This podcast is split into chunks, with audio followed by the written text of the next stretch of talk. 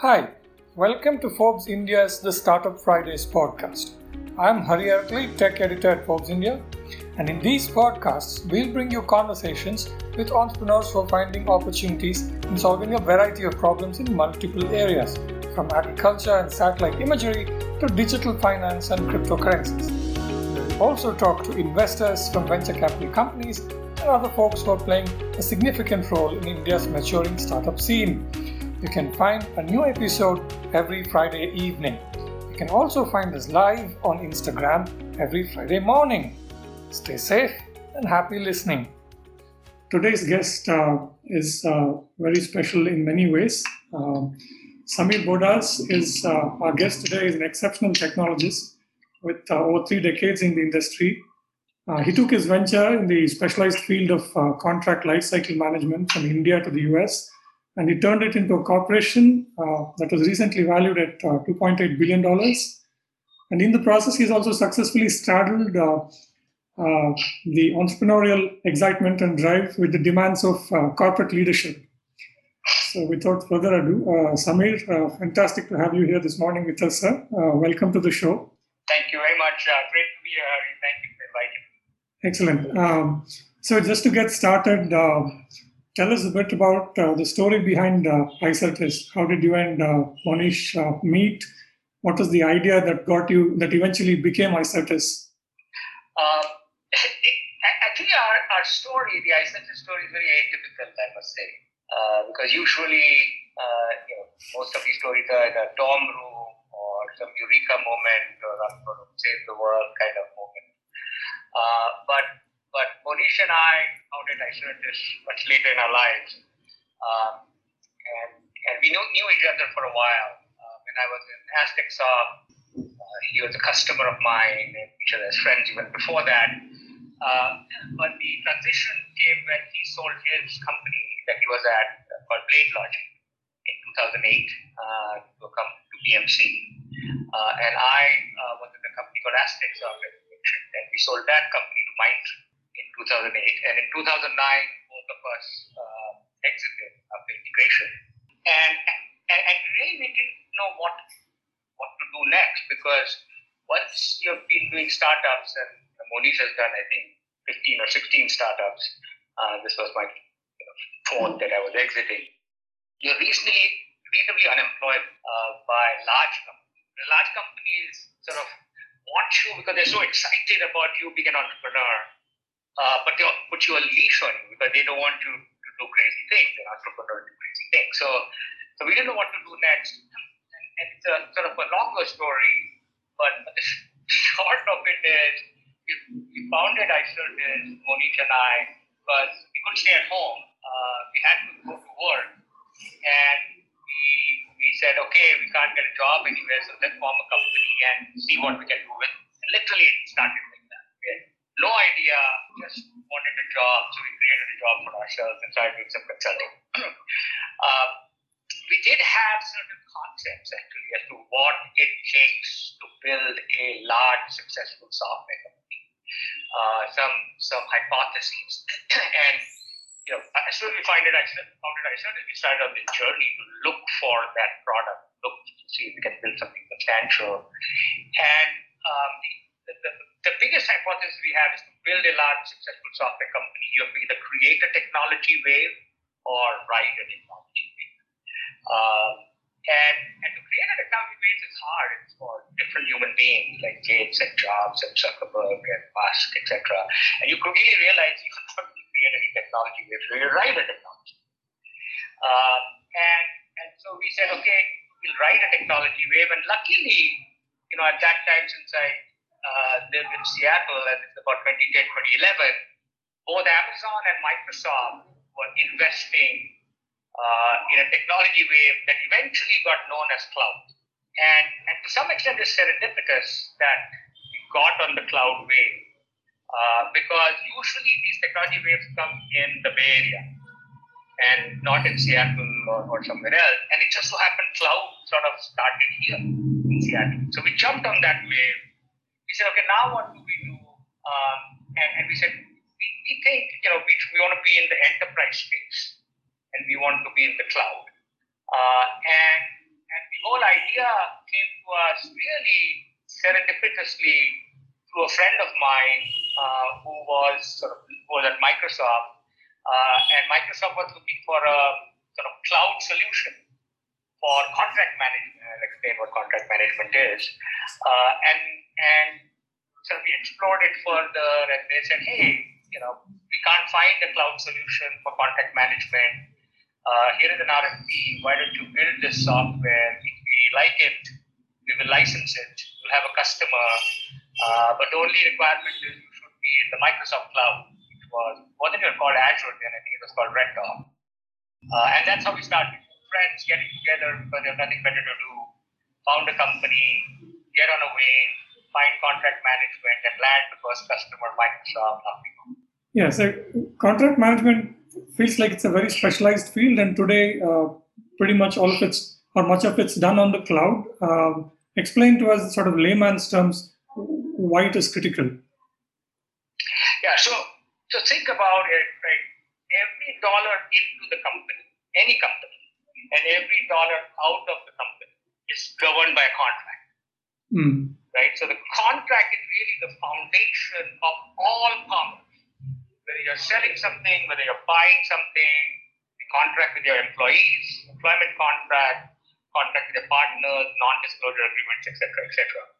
So contracts are the foundation, and historically, uh, contracts have been in the purview of legal, and and business people said, okay, now we have struck a deal. Legal people have your conversation, do the contract, come back to us and tell us, you know, what the final contract is and then the business people go do their thing and the contract is put away in a filing cabinet till there is trouble, I guess. Um, and in layman's terms, contract management is the technology that helps business people as well as legal people uh, create contracts, negotiate contracts, execute and store the contracts, and perhaps most importantly, in real time, make sure that whatever is uh, memorialized, whatever is enshrined in the contract, that actually happens in the real world. Did I get the discounts I'm supposed to get from my suppliers? Did my customers pay me in time? Did I get the quality that, that I was expecting, etc., etc. You know, everything that the contract, even legal terms, liability, indemnity, etc. Contract management helps you manage all of that from the conceptualization, the memorializing of the contract, all the way till it's such pretty vast uh, and, and substantial period of time that this technology gets used just on one relationship. Hmm. Uh, give us a sense of uh, the kind of more advanced technologies that you've built into your products and solutions at Icertis. I mean, especially in the context of uh, trends like uh, AI and machine learning now becoming more mainstream. Okay. So, uh, so several technologies that sort of enable contract management to take off. First, first and foremost, the most important technology is cloud and SaaS. And the reason is with cloud and software as a service, which is SaaS, you could now deliver software around the world uh, for large companies without really investing that much uh, in infrastructure. Cloud is all uh, marginal cost, right? So you buy uh, buy the cloud as you as you go. So that is one. The second important technology is natural language processing or NLP, because contracts is all written, and if you want to give any insights or if you want to figure out where the discount table is or payment terms are, you have to read the contract. The machine has to read the contract. That means it has to understand natural language, which is English, or Japanese, or French, or Greek, or what have you. So that's the second technology which is very important uh, that we uh, that we. The third is, as you mentioned, AI and ML, uh, artificial intelligence and machine learning, where once you know what English is in the contract, the natural language, then the machine actually learns as to what is the meaning of these numbers. And the way it learns is by looking at more and more contracts. And that's called machine learning. And AI sits on top makes sense of what you have learned. If you have learned that this is the table, that is the pricing table, and there is another pricing table somewhere else with some other contract, AI is able to figure out if the two pricing tables are similar and the two can be um, uh, applied across industries or across customers. So AI applies this learning knowledge and makes it uh, makes interpretive decisions on it. And finally, the technology that we use a lot is blockchain. Uh, and blockchain usually is thought uh, of in you know uh, Bitcoin and, and uh, things like that. But really, blockchain is actually used in contract management to essentially make sure that any contract that's executed is, is, is put in the blockchain and essentially cannot be changed. So two parties can say, okay, we'll execute the blockchain, the contract, and then any party can go look at that contract and they know it is the real deal.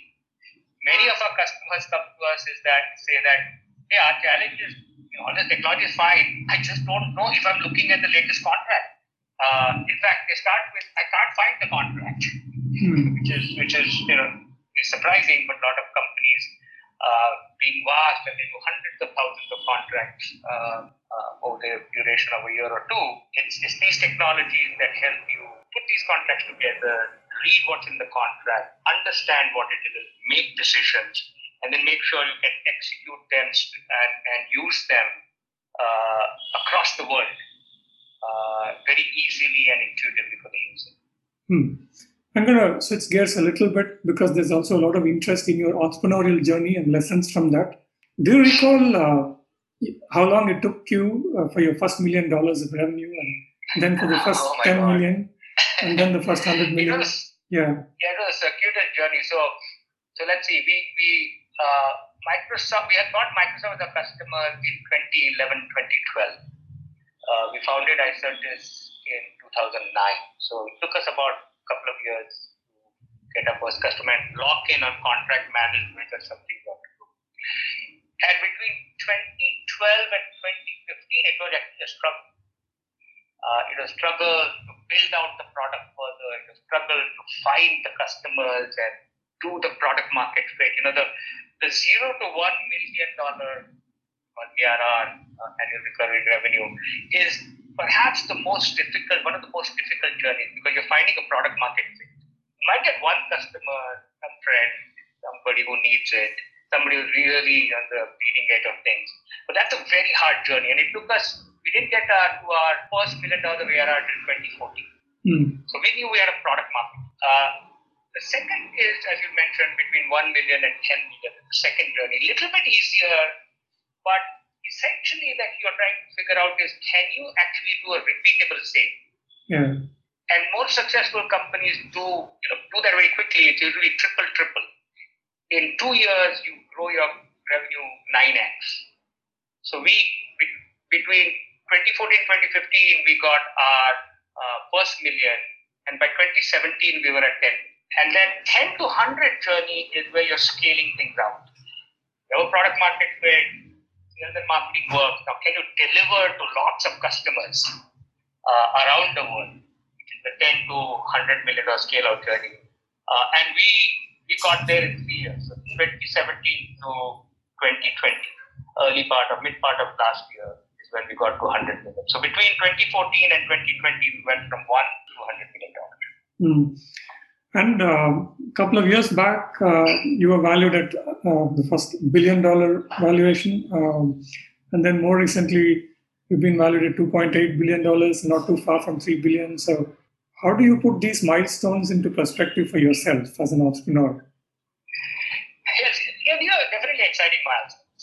Um, uh, to become a unicorn uh, is actually very special, and I think your, as your audience might know, unicorn is defined as any uh, startup that is funded by venture capital. That means so they have a sort of pricing that is established by third party um, that has a valuation of a billion dollars more.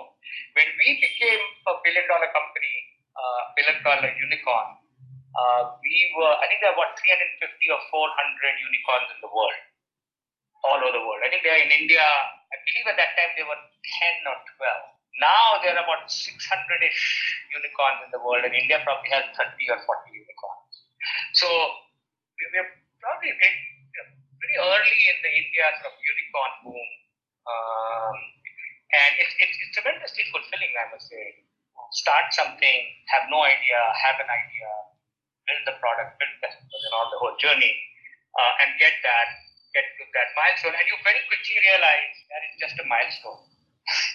and the journey is just from the beginning. Yeah. And, you know, and you put your head down, savor it, enjoy it, keep your head down.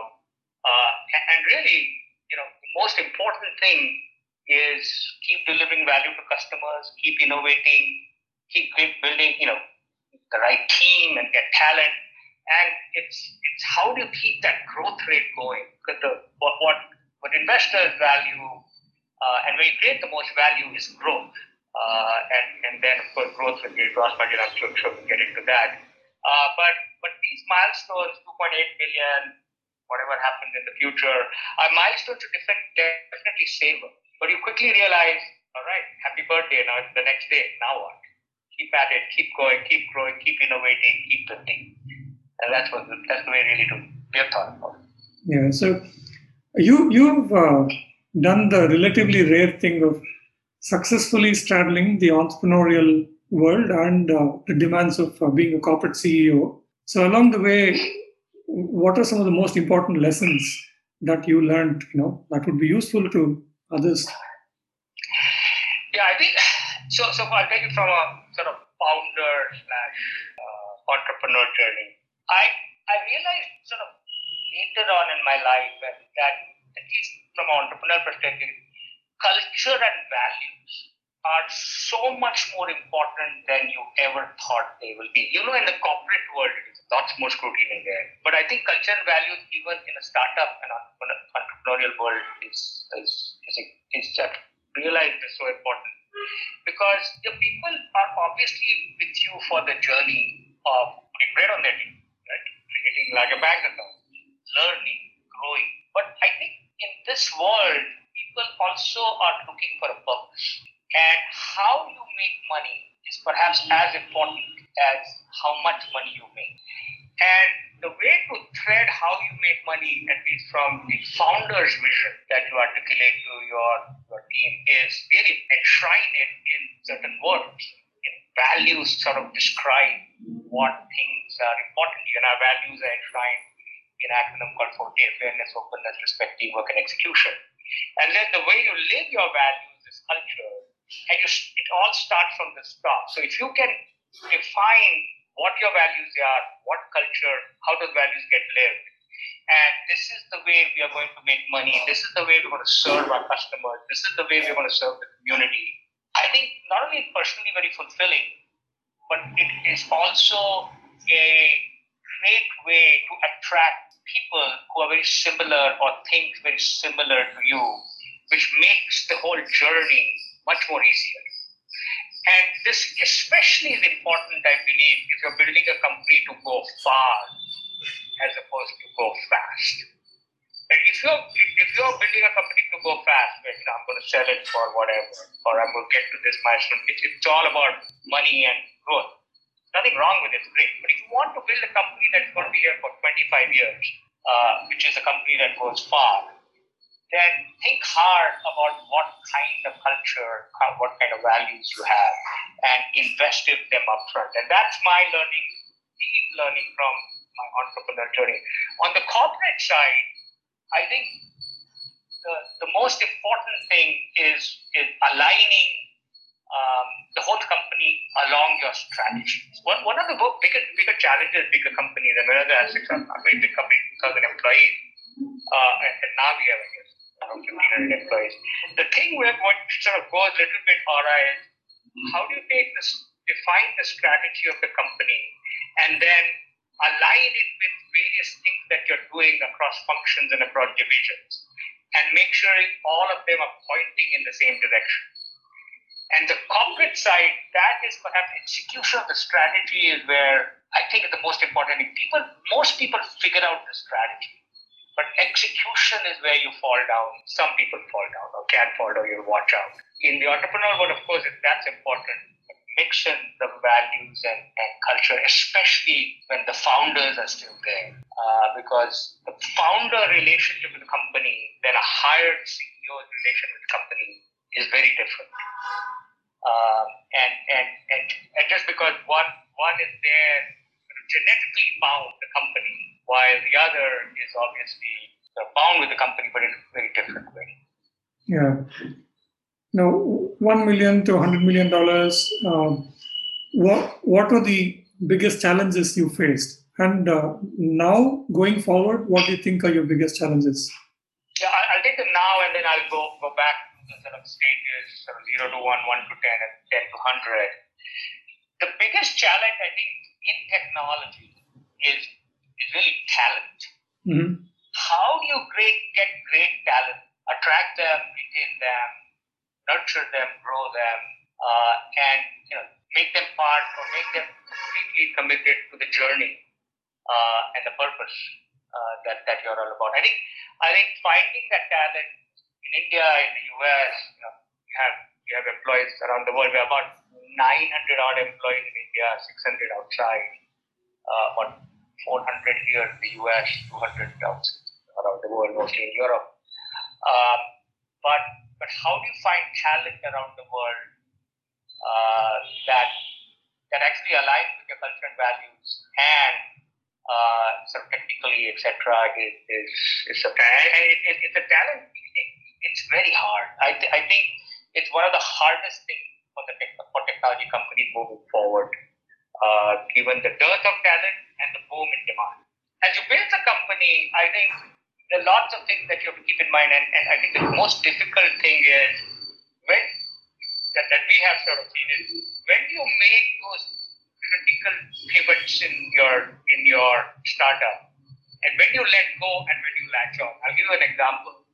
So the journey between remember I mentioned we got Microsoft as a customer in 2011, 2012, and we didn't get our first million dollars till 2014, 2015. That struggle was hard, and many a times we thought should we pivot to something else or should you continue? And there are many inputs that go into it. There's sheer faith in your ability to execute, your faith in the category and the market. There's also sort of saying, hey, but there's some something else around the corner or something else that I can think of. And we did actually look at other things. We looked at in, in those few years, uh, instead of contract management, we looked at transportation as a potential distribution or compliance of specific areas. We explored them. And how do you decide whether you continue down the path you have when you're having difficulty or you pivot? And when you pivot, how do you commit and keep going? And and, the, and, and I'm, we thought very hard. And, and I must attribute sort of our decision to stay with contract management to a dear friend of mine, Pradeep Singh, who was actually my hiring manager at Microsoft. And, and he's still a friend and through long walks and debates and discussions. So he convinced both Monish and I stay the course in contract management because you know this is a category that is immense.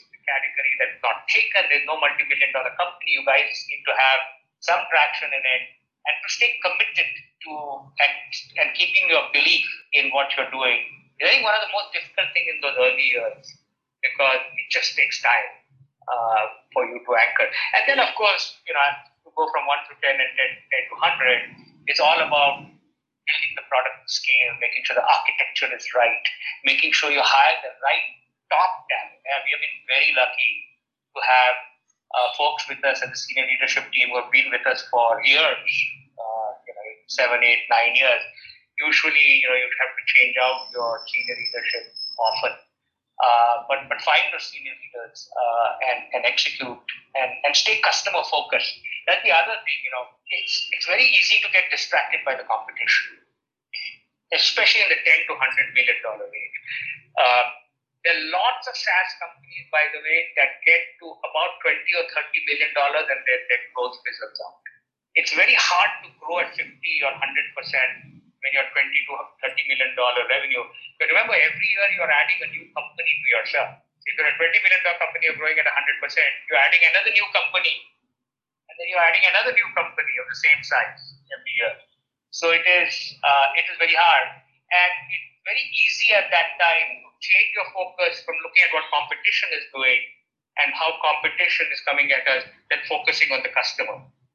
And very, very important, pay attention to the competition but the only direction or, the only anchor from where you head or only north star that you have where you head with respect to your product and your strategy is what the customer is telling. not what the competition is doing.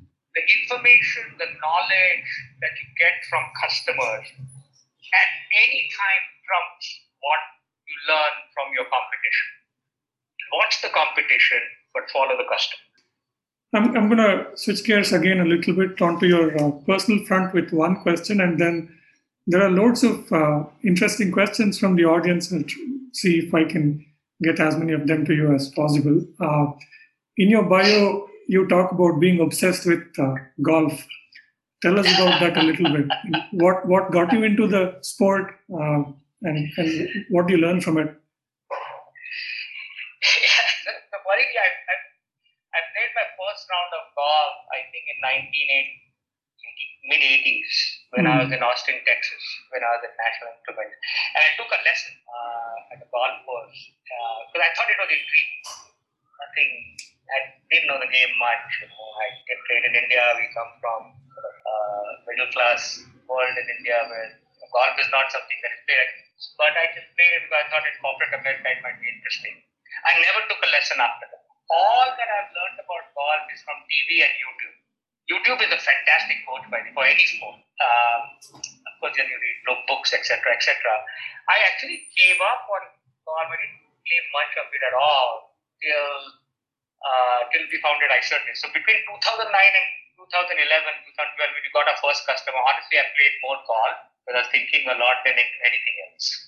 Uh, and that's where I got obsessed. A dear friend of mine, Vijay Vashi, actually a very good call. He's had four or five hole in ones um, got me into it, taught me a lot, and learned from him. Really enjoyed, got into it. But very quickly, I realized that my body structure and my lack of athletic ability will never get to be get to me a great good golfer. I never could crack. You know, the best handicap I would is 14, uh, and that's not bad. It's not great either.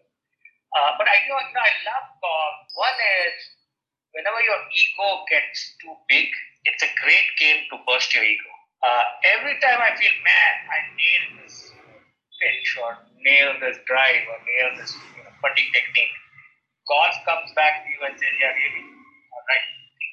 Uh, so it really grounds a lot. That's one. And the second is it's a three, four hour game that takes three, four, three or four hours, uh, depending on how, how, how, what kind of a walk you take, I guess. Um, but it's a great three or four hours to be by yourself. I, I play alone uh, or, or play with a Vijay or, or some friends. But it's a great time to be out there, fresh air, and think. I get a lot of my thinking done on the golf course. So I think those are two things. One is, like whenever I feel a little bit like I'm amazing, I go to the golf course and come back and say, I guess I'm not that amazing. Uh, and whenever there is something that I need to think about, it's a great place to go, fresh air, and think. Excellent.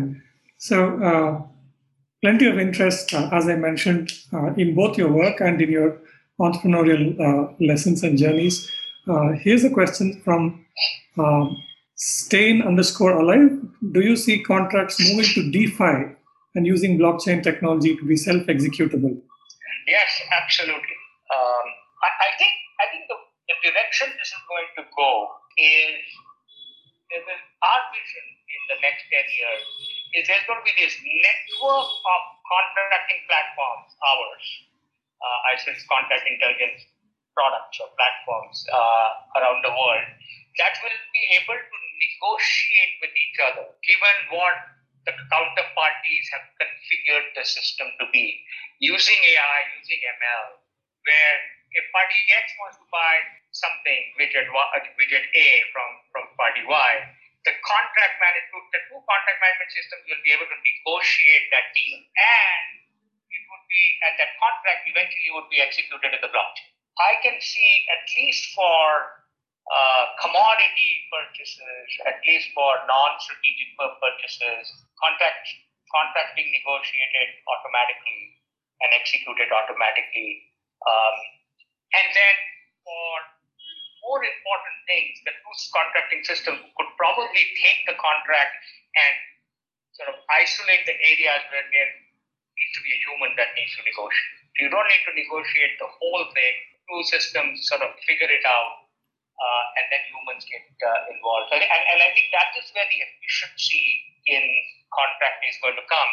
then the next efficiency is going to come where the contracting system looks at, as I said, what is memorialized in the contract, connects with the data from the system that deliver uh, the products and services, and make sure that you're actually what's happening in the real world is actually what the intent of the contract is, or is there some risk, or is there some opportunity? I think that's that's where this technology is going, and that's where this category is so exciting because it is just going to truly transform the foundation of commerce. Okay, uh, here's the next one. Um, we need for B2B. So, at starting up something significant, how do you hire top-notch professionals when bootstrapped? Yeah, I think I. So one thing that you should always do, in my mind, is always be hiring. Don't hire when you need somebody. Always be hiring. Meet people, talk to people, and hire athletes. Hire athletes who today do X and tomorrow can do Y. Four years from now can do Z. And that, that, that is the mantra that we have really used well, where you always be hiring. But the second thing is always hire ahead of what you need. So mm. Think about what kind of talent you will need, what kind of leadership you will need a year or two down, and hire those people today. Because I think by the, these people need to understand your technology, needs to understand your product, your culture, and values, and they're ready by the time you get to when they can add the value that you're. It's very hard to get attract them because they're probably two years too senior for you. Uh, but but I think if you have the right vision, if you have the right aspiration, if you have the right something to offer, uh, you can really attract talent. I'll tell you my my secret. Most people come work for you, you know, come work in a company to make money, but there's no guarantee of making money. Yeah, startups happen, startups go bust. So they come to make money. The second thing they come is to learn, right? And as long as you're in a category and technology that is hot, that is substantial, that is transformative, people will grow and they get excited about being with you. The thing that people underestimate, managers, leaders underestimate, what people are looking for is fun. Really, mm-hmm. I tell you, from you can say whatever you want to people about money and they'll make that decision whether to make or not. People are really looking for growth and learning. But at the end of the day, they want to do all of that while having fun. So make sure you sell fun. And a lot of managers don't sell fun. Sell fun, sell growth, and then sell the money, not the other way around. Okay, maybe one or two questions more before we wind up. Um, here's a question from Isha Bodas, I think. Uh, can you speak about diversity in upper level management? You are smiling, so I'm thinking maybe Isha is uh, related to you or. Uh, so. I didn't know you will ask the question. She's my daughter. Okay, uh, so and she just graduated from University of Chicago and she's going to work in New York. I think she's very interested about diversity. I a job. Okay, so uh, Isha, Isha has also asked a bunch of other questions. Uh, one of them was also echoed by uh, Kaumud. Uh, so Isha and Kaumud both want to know, uh, along with this, uh, any any advice for young young entrepreneurs? So maybe you can take the diversity question first, and then the young entrepreneurs. Definitely, definitely. So, so, so I think why have diversity? And I think it's all proven that um, groupthink hurts, uh, from just from a business perspective. Groupthink hurts. The life journey that you have, that you bring to the table, is perhaps as important as the intellectual journey that has brought you to the table. Because you're somebody who, uh, me, sort of immigrant in the US at the table, my view and my approach is very different than somebody from Mississippi or from New York City or somebody from Japan, and we may have similar education or may not. And the way we think about issues, the way we solve problems, the way we um, explore things is so different uh, that diversity is so critical. And of course, that diversity has many, many angles. Right? Diversity from a gender perspective uh, diversity from an ethnicity perspective, diversity from who you are perspective. And so go seek diversity in upper management, middle management, and lower management, because I think you will be a better company and it is good for the company. So I, I, I would say, you know, when you're smaller, it is harder a little bit to get diversity because you don't have the network. But as you get larger, seek diversity. In fact, one of the things when I hire sort of give uh, uh, uh, recruiting firms uh, the job description, I say, I will only hire the diverse candidate. And they struggle sometimes. And it is so easy to say, all right, that's, no, no, no, give it another shot, give it another shot. And as long as you're willing to wait, as long as you're willing to be open, as long as you're willing to have that conversation, you will get the, I think, I think diversity, you will get the diversity you want. So, so, so I think the way to do it is, you know, be open, attract diversity, talk about it, and then when you recruit, make it a point hire diverse candidates. So that's on the diversity side. Um, on the on the young entrepreneur side, I think the first, you know, you, you know the Zuckerberg story and the Gates story and the Michael Dell story, you know, Dorn and that and the other. You know, these are very few far in between stories. They're very enamoring, very exciting stories, but the likelihood of success is, quite low. Of coming out of a dorm, starting a company and building a hundred million dollar company. My recommendation is that at least for the first few years, learn the ropes, dabble, understand, spend time with entrepreneurs, but work in the company to get your foundation of how does the company work, how does the product get built, how does how does something get marketed, and as you're building that experience or expertise or learning or by observation, on the side, dabble with entrepreneurship. There's lots of ways to dabble with entrepreneurship. You can be an advisor, you can, uh, you can start something small on, on, the side. And then I think the, the first chance that you get uh, to be an entrepreneur, make sure, just so important, so important, make sure you find the right team. Not the team that is around you or your best friend, but the right team, the right co-founder. The right co-founder make or break the idea. And I'm so lucky to have Monish as my co-founder because without him, I don't think we could have been here today. So take your time, learn how business works, dabble in entrepreneurship, look for ideas. When you have found that idea that excites you, make sure you find the right co-founders and the right partners to embark on your on uh, you know startup number one. And don't worry if startup number one doesn't work. I've been at five startups. Four, two have gone bust, zero, nothing, nada, gone. Two we sold, and now it's Icertis see where Icertis goes. So it's okay to fail. Just learn from it. Right. So, so here's the last question because we're really running out of time. Again, from Isha, but also I think on the minds of many people because you're a role model for Indian uh, entrepreneurs and I guess many people are thinking logically this might be the next milestone. Do you have plans to go public? um, so I, whenever somebody asks me this question, I ask the question, do you remember the Microsoft IPO? Mm, not do really. remember the Amazon IPO? No. Mm. You know why? Those are just milestones. If you are, that, that are very celebratory and wonderful. But I think focus on building the company, not achieving certain milestones which are sexy. These will happen you will graduate from college. All these milestones in life of first job and first promotion and leadership, all that will happen in a company. Focus on growing the company, focus on building the company, focus on the North Star. And that is what differentiates, I think, companies that go far and companies that go fast. So, sure, if they, you know, at the right time, we will go IPO. But let's see when that is. Okay, excellent. Uh, really insightful conversation with you uh, today, Samir. Thank you again for making time for this. Have a good weekend ahead. My pleasure. Thank you so much for having me. Really, really enjoyed the conversation. So, uh, that was Samir Bodas, co-founder and CEO of Icertis Inc.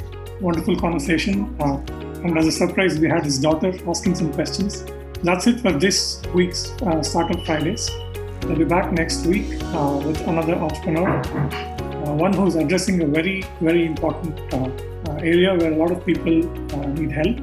And this is in the area of mental health. That should be a good, good conversation. Until then, uh, wherever you are, I hope you are staying safe and doing well. Do support us wherever you can, and that matters to us. Have a good Friday and a good weekend ahead.